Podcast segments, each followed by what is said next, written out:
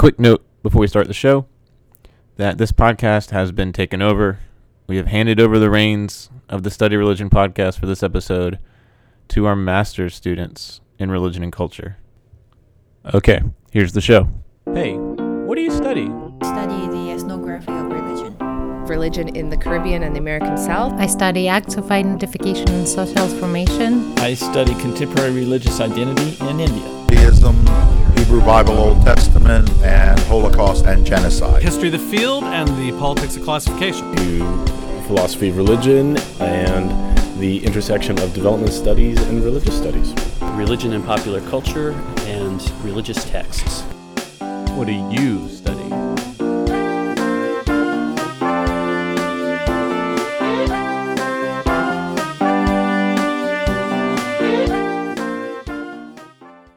So, as you may have heard in the previous episode of Study Religion, we, the master students in the department, have taken over, at least for this episode.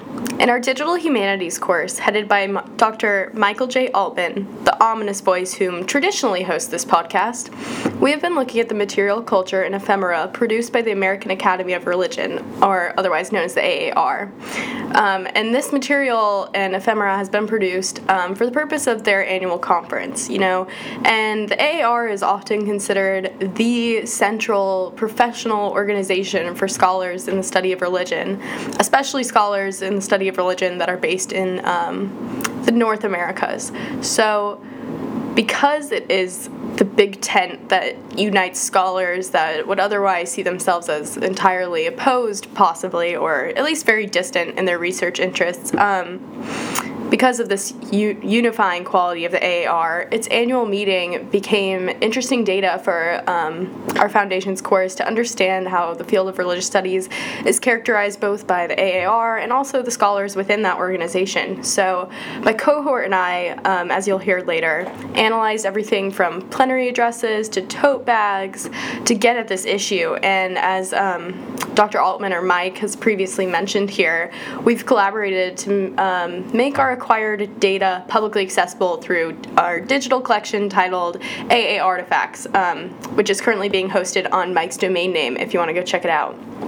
So, for this podcast project, um, we sent out requests for personal stories about the AAR, but also began to analyze presidential addresses all the way from uh, 2013 through 2016. So, we didn't include uh, the presidential address from this year because when we started working on the project, it had not taken place yet. So, today, um, the MA students from the Religious Studies Department will be hijacking this podcast to use our findings to get at this broader issue of the development of the field of religious studies and how this development is cataloged by the data that we've gathered from the AAR. So, now, without further ado, here's my colleagues Emma and Sarah to discuss the role and duties of a scholar and the nature of the study of religion in regards to the presidential addresses from the AAR.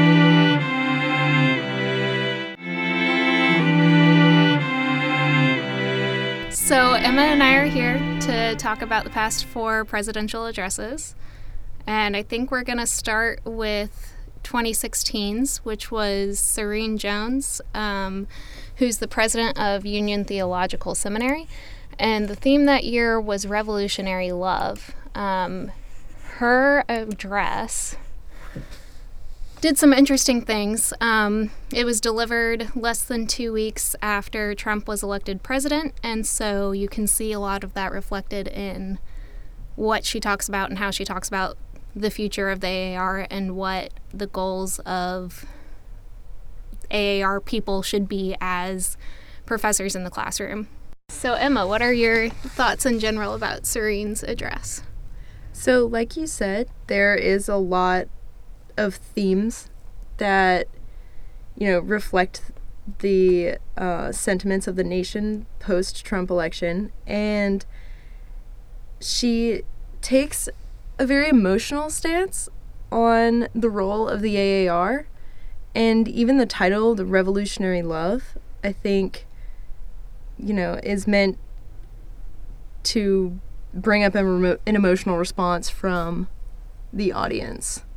Um, and the role of the AAR as something pertaining to social justice, which is you know, not something you would usually associate with the American Academy of Religion. Yeah, definitely an interesting move. And I also want to say a final thanks to all my union friends and my friends from all over the country, uh, my friends who don't know anything about the study of religion but like to talk about love. They like to talk about revolution, the people at Union who got sick of me talking about revolutionary love, and particularly all of the people across a multitude of faith traditions who shared a commitment to social justice and social action, who talked about what revolutionary love means in these varied traditions.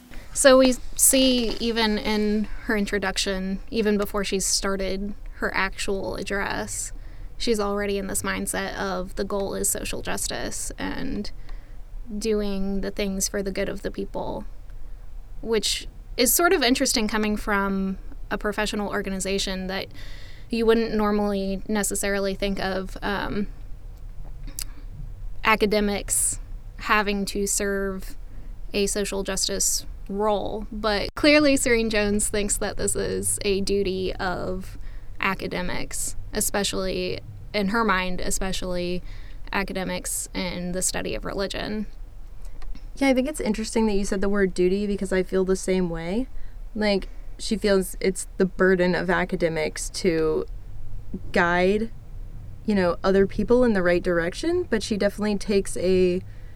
I mean, it's definitely political. It's politically driven, and you know, there's it's just an interesting take on like the academy as being responsible for guiding people in the right direction, which I think comes up in other presidential addresses as well, or at least one that I can think of. This reminds me too of something I think I mentioned in class when we first talked about this is that like I can't get over the fact that this was delivered less than 2 weeks after Trump was elected. Yeah. Like clearly this speech would have taken a very different form if what everybody thought was going to happen had happened.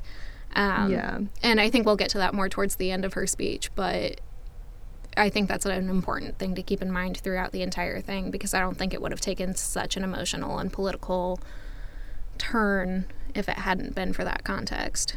Or at least it would have seen some kind of, you know, being proud or being hopeful for the future and feeling accomplished in our you know right. ethical right. Because the phrase revolutionary love couldn't be taken either as a call to revolutionary love or as a pat on the back. Exactly. So.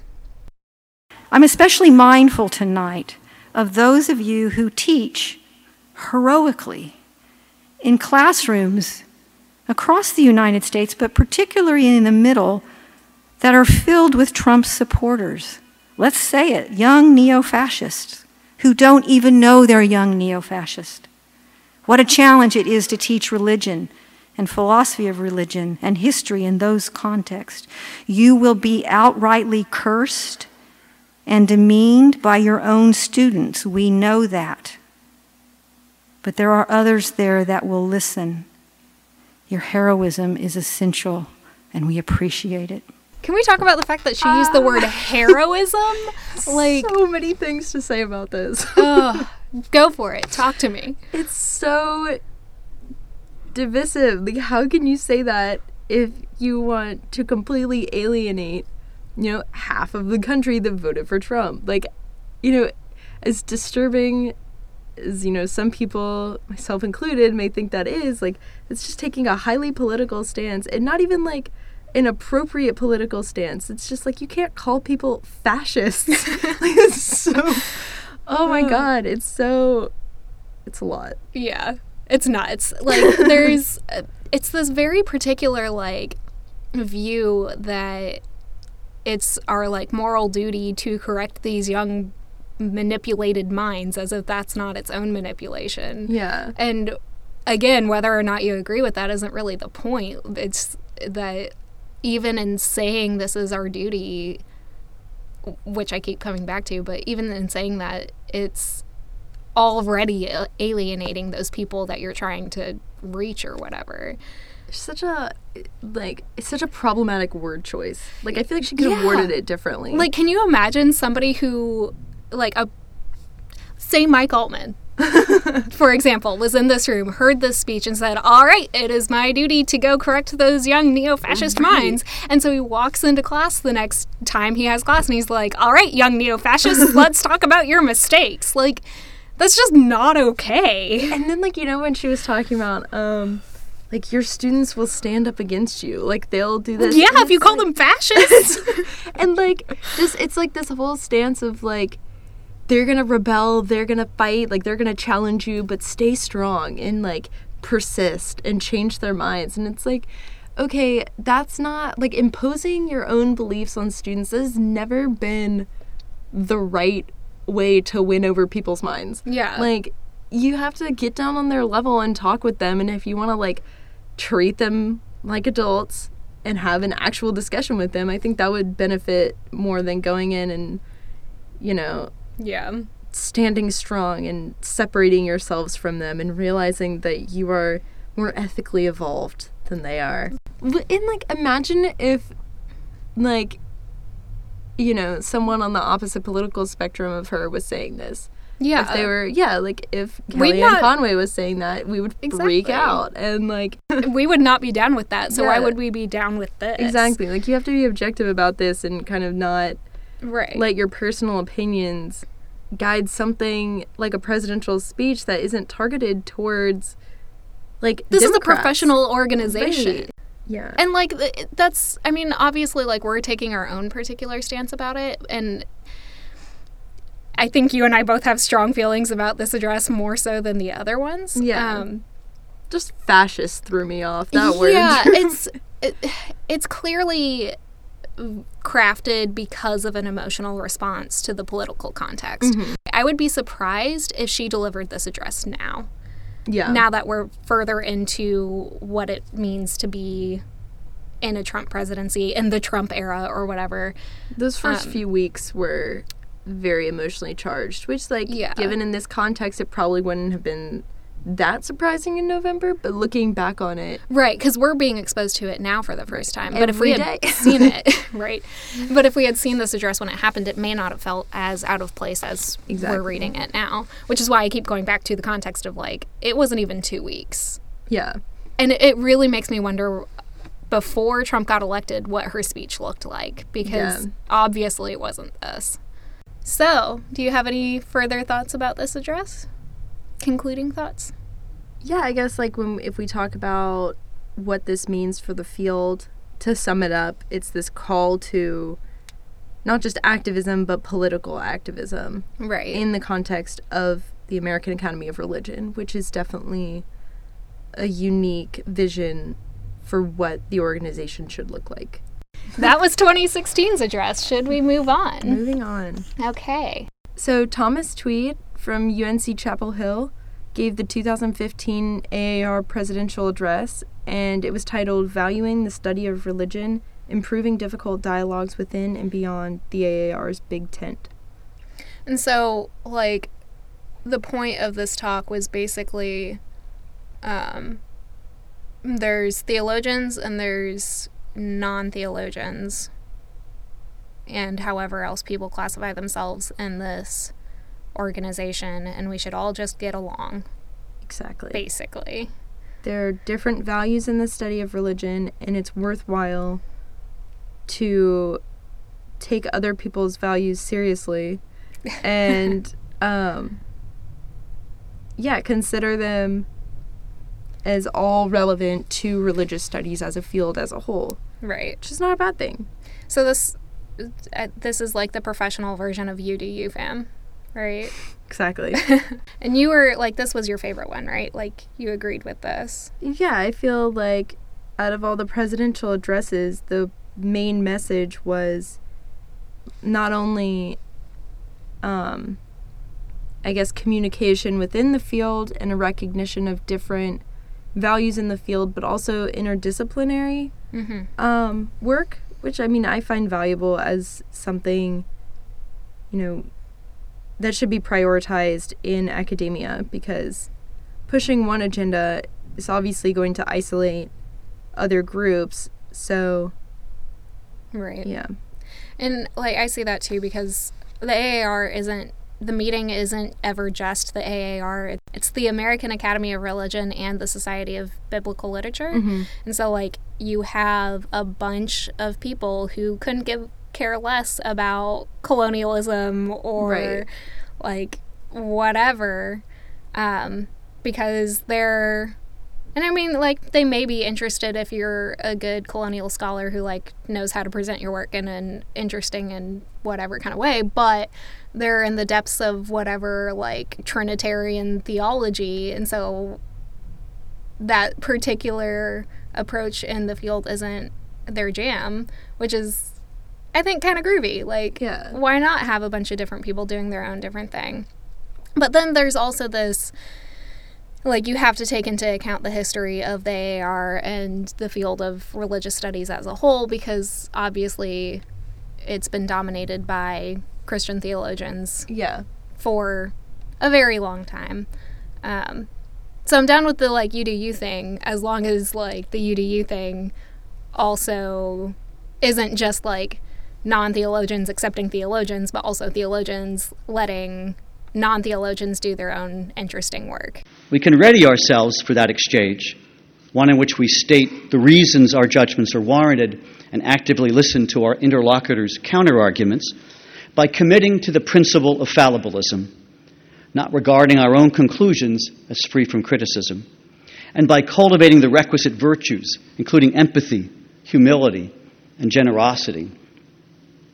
In other words, inculcate habits of thinking, feeling, and doing that enact our principled openness as we try to understand the other. But it's about more than the humility and empathy. We should also demonstrate the virtue of receptive generosity. Yeah, so this kind of language shows, you know, the very. I mean, it's also emotional, but in a different way Mhm. from, than the 2016 address. So, you know, empathy, generosity, compassion. Um, you know, it's definitely a more. But it's about like empathy and compassion towards each other. Yeah, right? exactly. It's not this like moral, as we saw in the 2016 address, it's not like this moral fight between you, the professor, and your students. It's Yeah. like I see these disagreements in the field of you professors against each other. So, like, be nice to each other, please. Yeah. Instead of like a call to political action, it's like a call for understanding and, you know, making an intentional effort to get to know, you know, the beliefs and ideas of the academic other. which- Right. which is like cool. it's political within the organization rather than like political in the like national politics political. And it's I think it's a type of political that you and I would agree with in that like to be a good professional person, you got to be able to get along with your colleagues even if you disagree. And like he is advocating for this position of tolerance in the academy, which I agree with because no one's going to listen to you if you don't take the time to listen to them. Right. But The study of religion yields many goods. There isn't just one answer to the question of the discipline's value. To improve our chances of success in exchanges with stakeholders, we can cite the evidence we have, but it would be helpful to get more information, perhaps collaborating with other ACLS organizations to commission a new survey that would give us more comparative data about the relative value of the religion major. And wherever we say in our fraught internal dialogues about our competing values, as we negotiate with campus administrators and respond to public critics, I hope we focus on the commitments we share. Most important, wherever we stand in this big and clamorous tent, we stand with others who agree about the intrinsic and pragmatic value of the study of religion.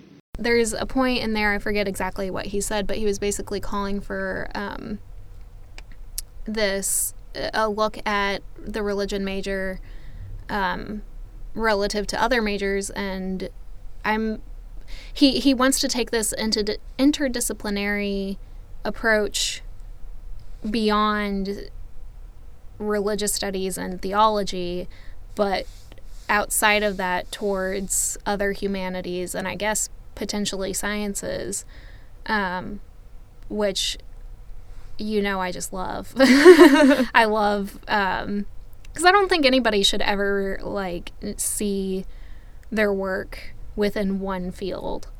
Because um, I think you're alienating a lot of good work if you exclude other disciplines. And I think interdisciplinary work is an awesome thing. Yeah, I agree. I think that I really liked his address because it didn't like lock in on, you know, one value, which we saw as a theme in a lot of other presidential addresses. Where like this is what we should do, this is the stand we should take, and instead he's like, no, we need to realize that there are numerous values that we all hold within, you know, this academy and this organization, and recognizing that is, you know, the key to like operating better or like, you know, just really I guess like just being better academics. Yeah. And I agree with that. So our values as an organization are not one or two things, but our values are the values of the collective whole. We value multiple values. We're all tied. so Laurie Zoloth gave the 2014 AAR presidential address, and it was titled Interrupting Your Life and Ethics for the Coming Storm. Um, which, you know, being an ethicist is really reflected in her speech because she talks primarily about our responsibility to each other, this constant interruption that forces us to welcome the unknown with hospitality um, and our this goes back to a lot of what we've seen in other presidential addresses of duty, and so the duty of scholars to be present in the public sphere. Okay, so it's more um, self-reflective than the other ones, and it's um, yeah. more about yourself changing than about something outside of you changing. Yeah, right? so I guess like we as scholars recognizing this interruption as something valuable. Okay. And like how if we I guess if we all make this move then we will be better academics. So yeah, I guess I guess you could Okay. say it's more geared towards the individual than than the collective, but I think like it's definitely you know, if if we do focus or if we all make this individual move, then it'll affect the collective and affect society and the organization and things like that. letting the danger and the power and the endless mercy of religion to be excellently told is the task of the scholar of religion.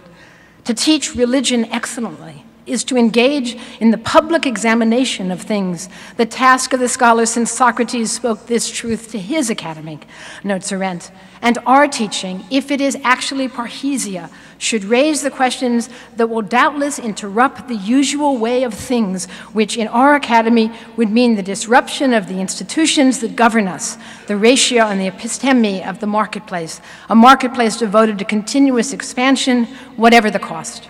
So I thought I, th- I saw a lot of themes similar to the 2015 presidential address, except focusing a lot more on religion. So there's she goes on after saying like we have a unique role as scholars of religion. And she goes on, I made notes of, you know, her four powerful capacities of religion, Mhm. which are confront the terror of death, gives people the ability to believe in their own power, allows for prophecy, and religions are without borders. So, because of this unique, you know, like because religion is a unique, I guess, discourse or act or, you know, all of these things, it opens the doors for us to have a very special presence in the academic field, which it, which is a big claim. Yeah, and I guess my question from that is like, wouldn't an English scholar think that their role was unique? Yeah, and so like, what makes the fact that we study religion different? yeah, and she would say it's this like this, you know, powerful unknown like kind of mm-hmm. attitude that religion offers that no other discipline offers, which, you know, it's obvious that she is targeting those in the audience. Mm-hmm. And it's not this call for, I mean, like, yes, interdisciplinary, yes, the unknown, the other, but for the people in that room. Right. So it's kind of, we do have this duty to be present in the academic sphere because we can offer insights that other disciplines can't. Right. Which is and interesting, I, but yeah, and I guess like if you're a professor in a classroom of like 18 and 19 year olds trying to teach them about stuff that they've n- maybe not encountered outside of at most whatever Sunday school they got.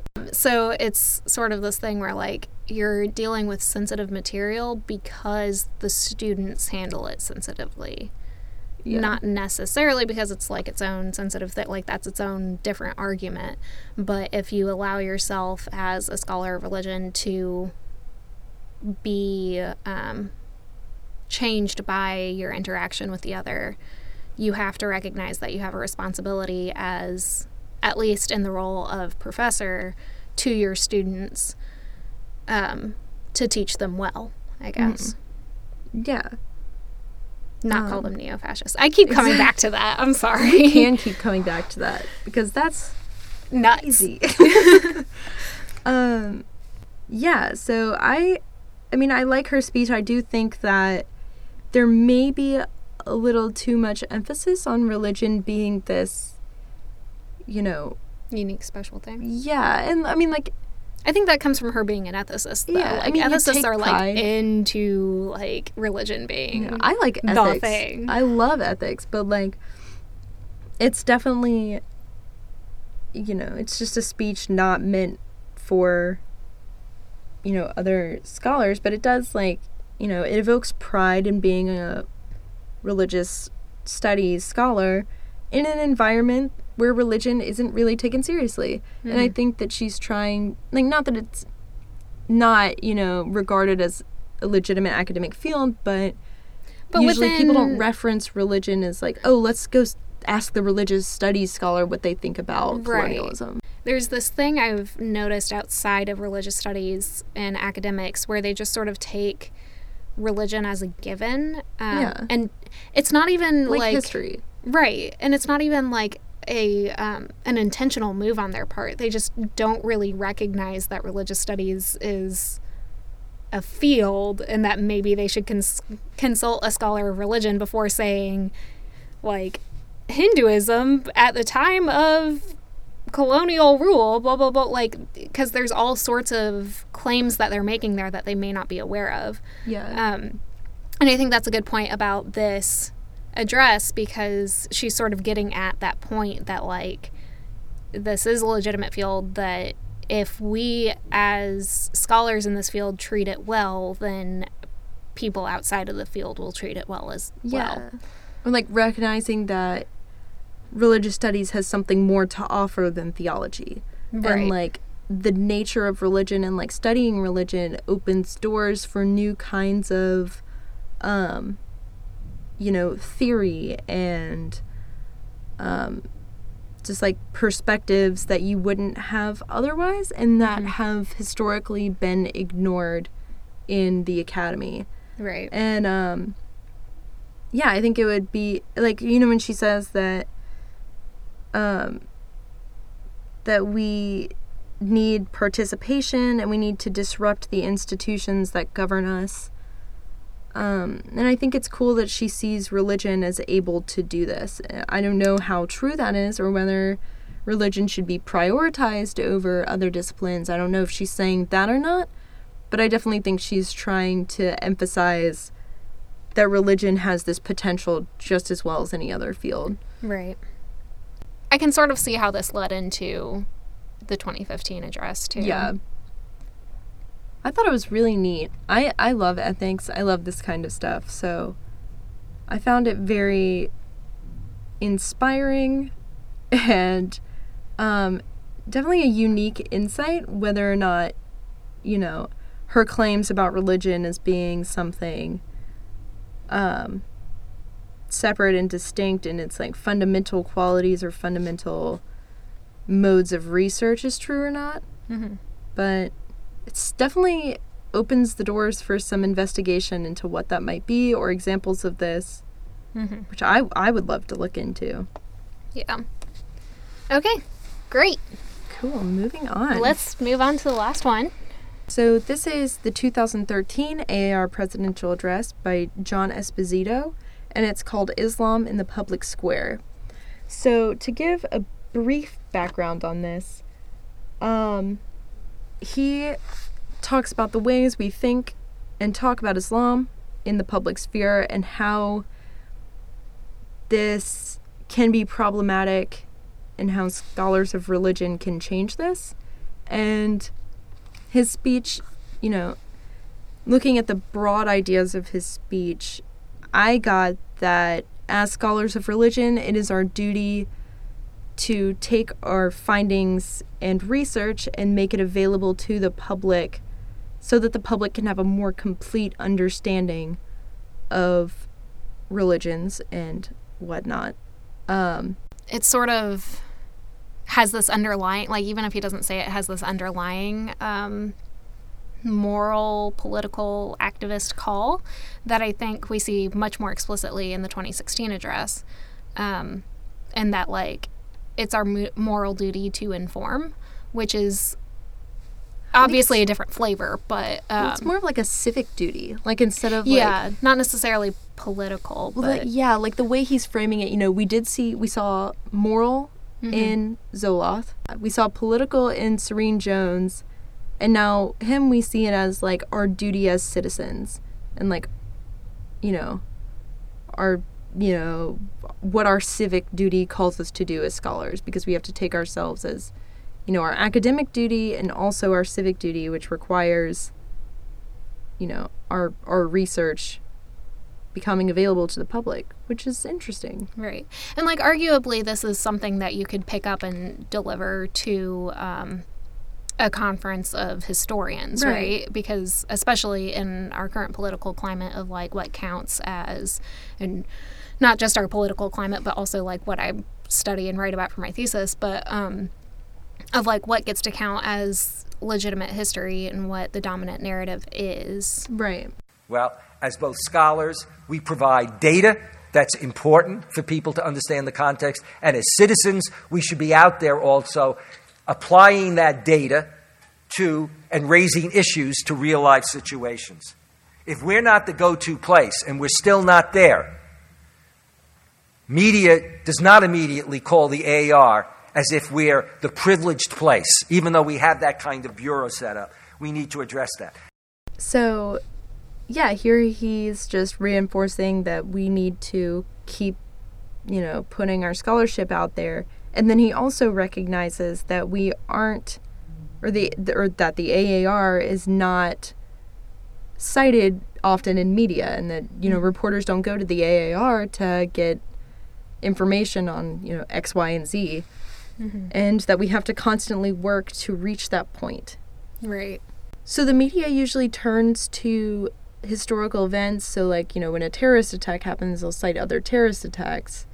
But they don't really say, oh, let's talk about Islam as a whole. Um, let's just look at this one specific event. Like, you wouldn't say that Westboro Baptist Church is an accurate depiction of Christianity because we, you know, m- America is predominantly Christian, but America doesn't have that much exposure with the Muslim world. So it's, you know, we form our opinions of Islam based on what affects us. Right, and like what we see, what we're exposed to, which is often what we see in the news. So we need to be exposed to these, like, you know, not more complete, but more like more complex. Right. I'd like say. yeah, yeah, exactly. Like, you know, all of these different ideas and conceptions and like you know, examples of Islam that don't have this violent nature just as we wouldn't say, you know, all Christians are homophobic and offensive.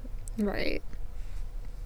And so, like, it becomes sort of a question of balance between um, other examples of, if we're taking Esposito's examples, other examples of Islam, but also at the same time getting somebody like Esposito who studies Islam in there to say these are all flavors of this thing that we have come to call Islam, and maybe there's more um, going on here than just religious belief mm-hmm. in this event that we're talking about.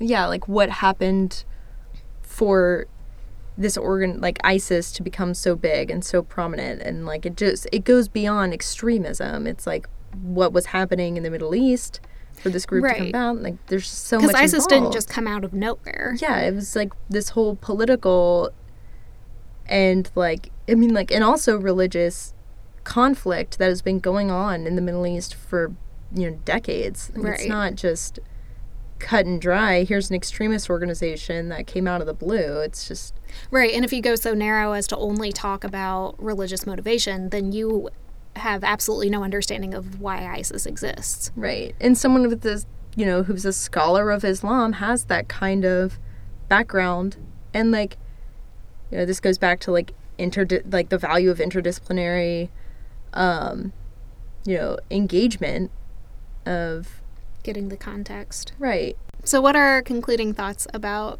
John Esposito's address in 2013?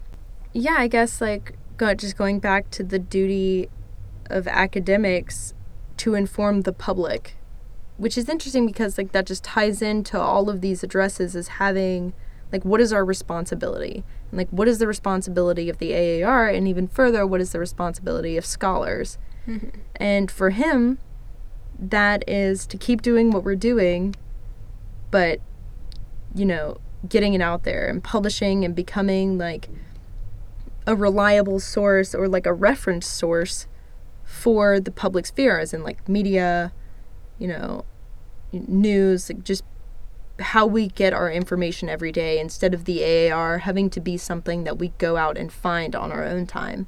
It right. needs to be something that is brought to the public just as, you know, any other discipline is brought into the public. Like, you know, poli sci or mm-hmm. history or English, just as that is fed into the news, religious studies in the AAR should be too, mm-hmm. because we're doing the same kind of academic work. It's just not being recognized as something valuable to current political climate because it's kind of seen as isolated or like just theology. Right. Yeah. Exactly. It's a lot more complex than you think. So I guess the first thing to address um, and concluding all of this is what we see as the themes that tie all four of these addresses together.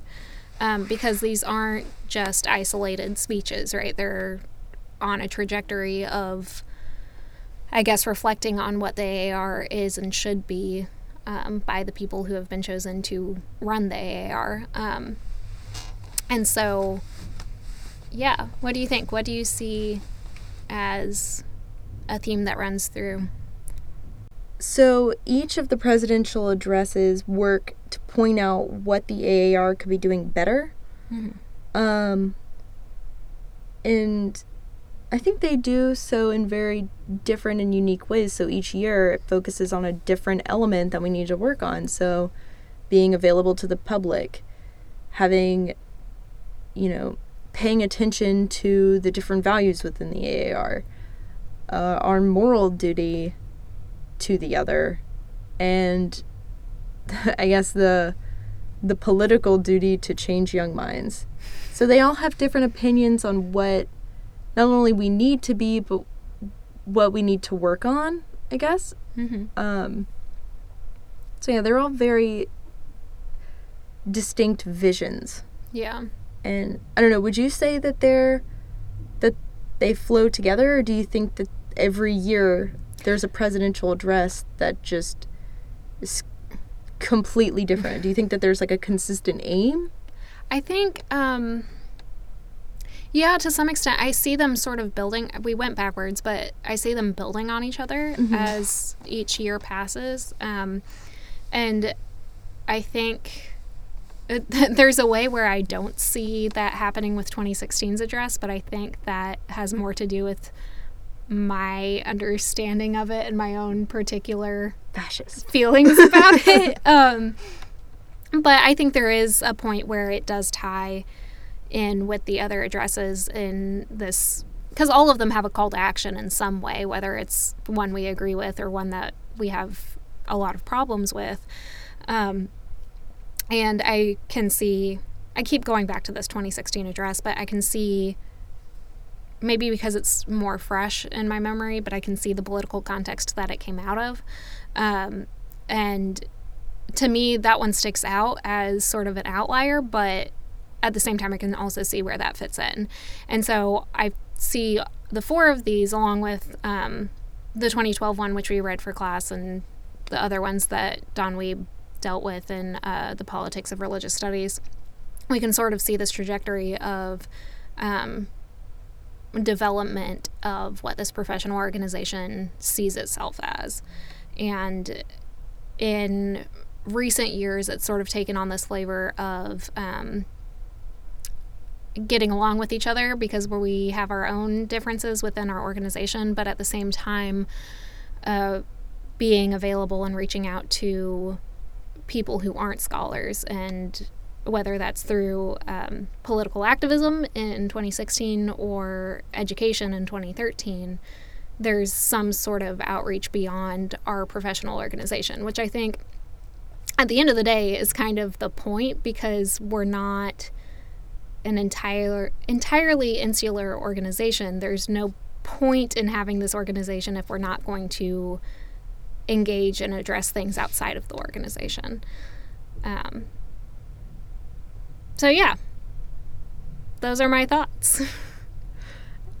um, so I know that we've been in our in our 502 class, we've been talking about the the underlying theological aspect of the AAR and listening to these recent addresses, you know, it's it's a little unclear as to the role of theology, but you can definitely see it in like I know that in some of these there's a preacher esque tone. Mm-hmm. So like Zoloth's speech definitely has, you know, religion as unique because it deals with the beyond and its role in our understanding of death and all of these huge topics that I guess she doesn't believe other fields have to deal with much. So, like, in that respect, there is some kind of theological language, but it's definitely decreased since some of the very early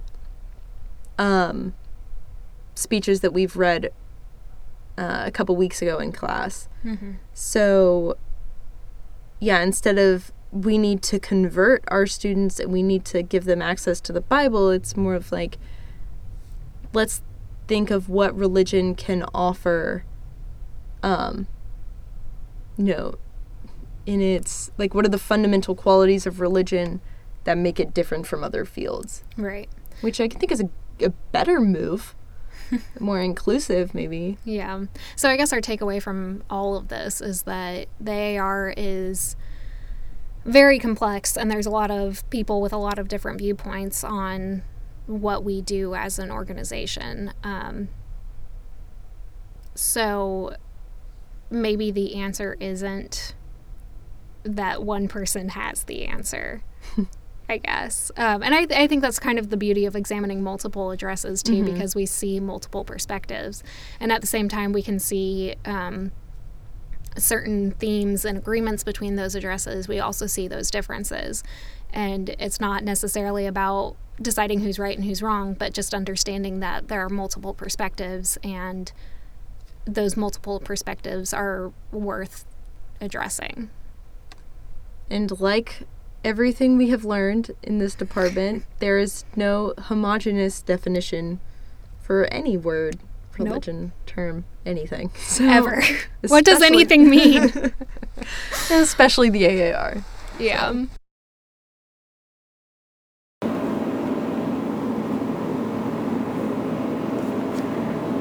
Cool. So, thanks to Sarah and Emma for that discussion. Um, and as you guys can see from the data we analyzed in this podcast, but as well as our multitude of digital projects from the semester, we were able to identify themes in how the AR, and in particular its presidents, view the scholars uh, within the AR in terms of not only their work, but also their role as a professor, their teaching duties, and as a general member of society at large.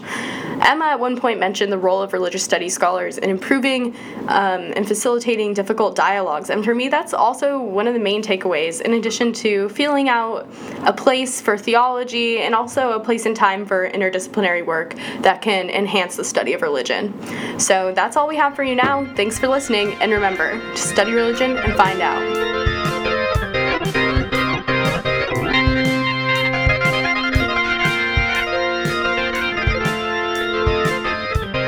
Study Religion is a production of the Department of Religious Studies at the University of Alabama. For more information on our department, go to religion.ua.edu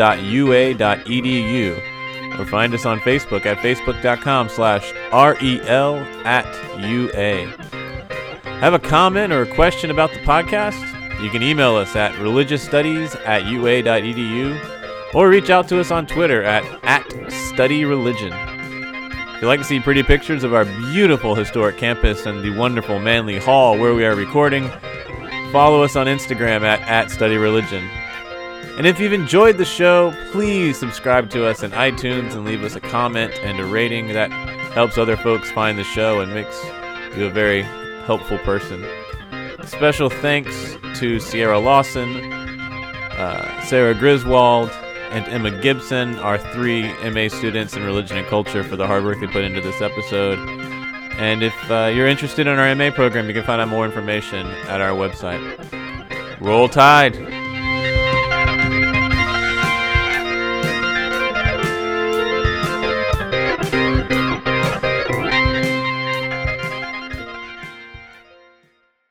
Are you not nervous at all? Not really, because if like we hate something we say, we can just delete it and move on.